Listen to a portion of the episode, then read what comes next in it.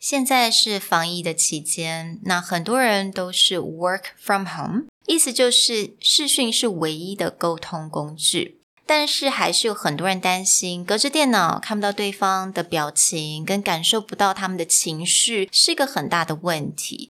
但是其实透过一些技巧，视讯也可以让我们建立跟对方的感情。那 make sure you stay tuned till the end of the episode， 我们有个非常特别的 special announcement。Hello， 欢迎来到 Executive Plus 主管双语沟通力的 podcast。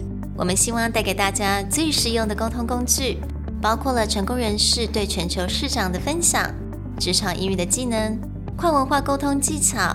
与其他能帮助您成为出色领导者的工具。Hi, I'm Sherry, founder of Executive Plus.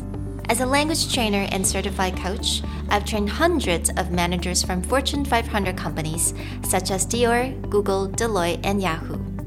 And I'm Nick, Director of Communication Strategy at Presentality. I've helped startups raise millions of U S dollars in funding and trained the executives of publicly listed companies to present on the global stage.Welcome to the Executive Plus podcast, where you can take your communication and language skills from good to great. Hey everyone, welcome back to the Executive Plus podcast. With the current situation in Taiwan, we wanted to take a second and just do quick recaps on how to run all your meetings online. So today, we're going to share a few quick tips with you.Both how to get your meeting started and how to make sure everyone's on the same page. 没错，因为现在的状况，所以我跟 Nick 所想，我们就稍微做一些简单的 recap， 也就是我们会在接下来三个单元都会来谈谈视讯。那我们在好好的平台上面有一堂课叫做远端工作必备跨国英语 Concall 实战力的课程，非常欢迎大家能够上那个平台，然后去稍微看一下。那我们在接下来三个 episode， 我们就会来分别讲到一些很重要的呃一些技能。那今天我们就会 target， 我们会 focus 在两个很重要，也是很多人有疑问的部分，也就是 small talk， 还有 asking for clarification。So let's start a bit with how we do small talk and how we get opened. With a lot of people starting to work at home and figuring out their setups, making sure their mics work, there's going to be a lot of these kind of awkward openings where you come into a meeting and not everything's run. For people doing a lot of international already, you might get used to this, but let's talk about a few things you can do when getting the meeting started from home.The first thing that we want to share with you is something we covered back in episode sixty-two, so you can get more details there. But narrating. What happens when you don't know a lot of people in the room, or there's new people in the room? How do you get this going?所以我们第一个要来 focus 一下，就是也是在我们第六十二单元有所提到的，就是呢，我们如何用 narrating 以及叙述的方式来帮助我们在比如说你要跟非常多的人来开会，尤其是这些人都是你不太认识的，你不熟悉的，然后呢，一次可能是十个人，或者是甚至到二十个人，你要跟那么多人来开会，你要怎么样来 run 这个 small talk？ 因为你并没有办法讲一个 topic， 然后比如说问大家，然后你就会期待大家来回应。We talked about that in episode sixty-two. So for example, when you're waiting for people to come in, instead of saying, hey, how's everyone? You're definitely not going to get any answer back. So instead of that, you would say, oh, I see that Nick is logging into the room. And I can see that Sarah is logging into the room now. How's it going?Right. So just as people come in, calling out their name, I gave an example that when I recently joined a webinar, when I came in, I had my video on. And so the person asked me, like, oh, where are you coming from? What time of day is it there? Because this was an international conference. And so just kind of calling out people's name, asking them fairly simple questions like the time, the location, how they've been.It's easier than when you have this big group and you just put out a general question. So, uh, 如果你想要更了解如何用 narration 的方式的话呢，你可以到等一下到我们的 episode sixty-two。那今天呢，我们想也特别来讲讲，如果你是跟你比较熟悉的人来来参加会议，或者是你跟他已经 email 了好多次了，那可能这个是比较少人数的 maybe like five people meeting， 那你要用什么样的主题来做你的这个 small talk?There are several ways that you can do small talk, and we've talked about it in previous episodes or in our conference call class. But today, we want to focus on using something that is universal, it's easy, and it's a nice go-to to get people going. And that's using time as your main subject for small talk.With time, there's actually three things that you can use time-wise. You can use the current time.If you're on different international sides, talking about time differences, you can talk about the recent past, aka what someone did during the weekend, or especially now, we're switching seasons, spring into summer. Seasonal changes are always a good topic that people can feel.所以在我们这个远端工作必备这个这堂课上面，我们就提到了四种不同的 topics， 那这些 topics 都是非常安全的。那其中的一个就是 time， 时间点。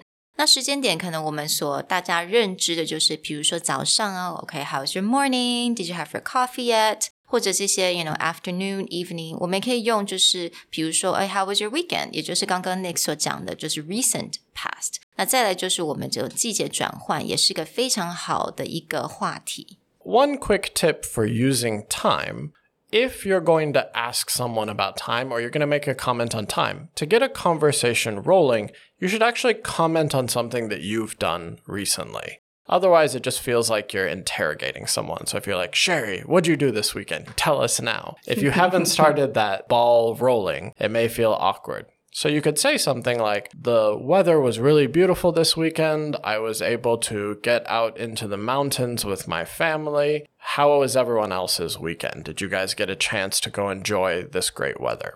So using this, it's not just me asking a bunch of people questions, but I'm giving a quick anecdote or I'm giving a quick story that allows people to feel like, okay, we can get a conversation rolling out of this. Mm. So th- I think that's a really good idea because people are very, usually quite reluctant of talking about their own ideas or talking about their weekends right, right away.So if you give them an example, right? 我觉得好像大家都喜欢有一种例句的那种感觉。So kind of like, okay, this is what I did. Spent a weekend at home. I had a really relaxing weekend. What did you do over the weekend? How was your weekend? Or like for the season change side, I remember you were just telling me that you shoved away all your winter clothes and started pulling out the summer clothes in the house. I mean, these are other things that, again, when you have these seasonal changes or weather changes, you can use that quick anecdote, that quick example to get people talking. 所以我觉得当你过了一个礼拜的时候，你可以，你知道你下礼拜开始，礼拜一开始就要来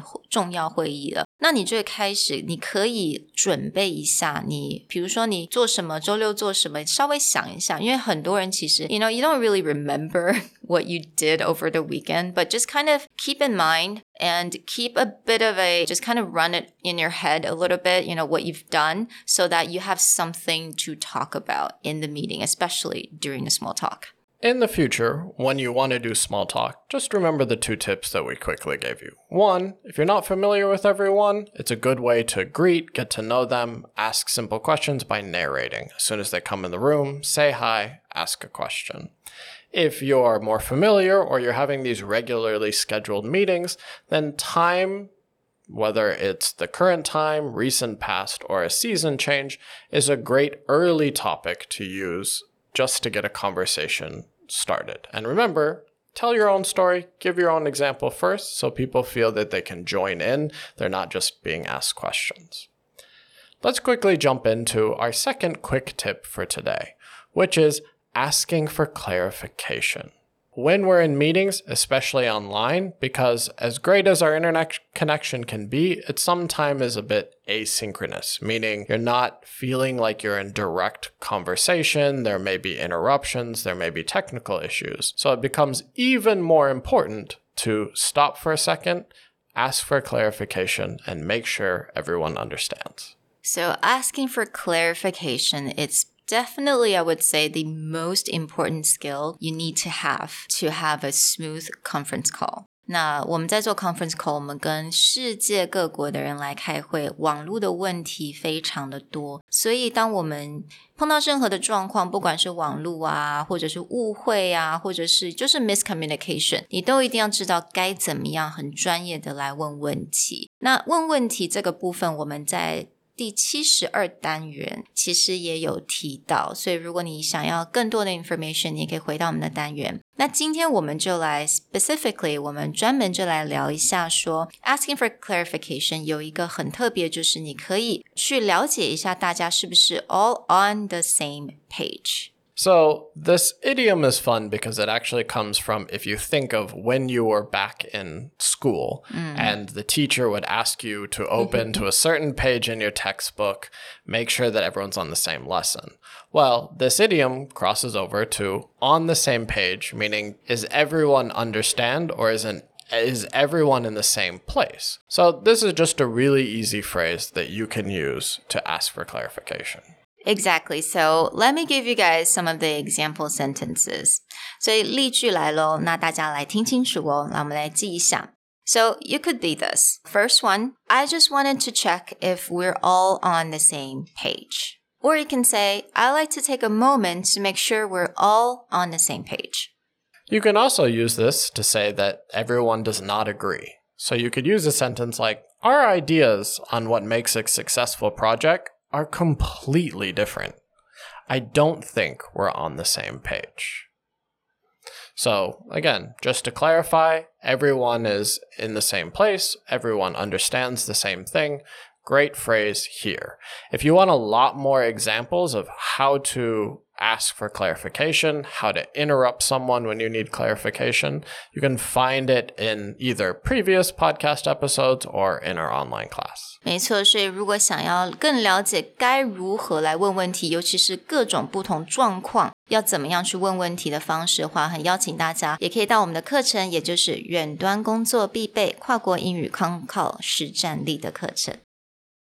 那我们刚刚在呃这个单元之前，我们讲说有个 special announcement, so here it comes. 因为想要鼓励大家多多的在家工作，也就是利用视讯，所以呢，我们这边会推出一些非常 limited number 的 coupon codes， 能够给大家在这个课程有个优惠。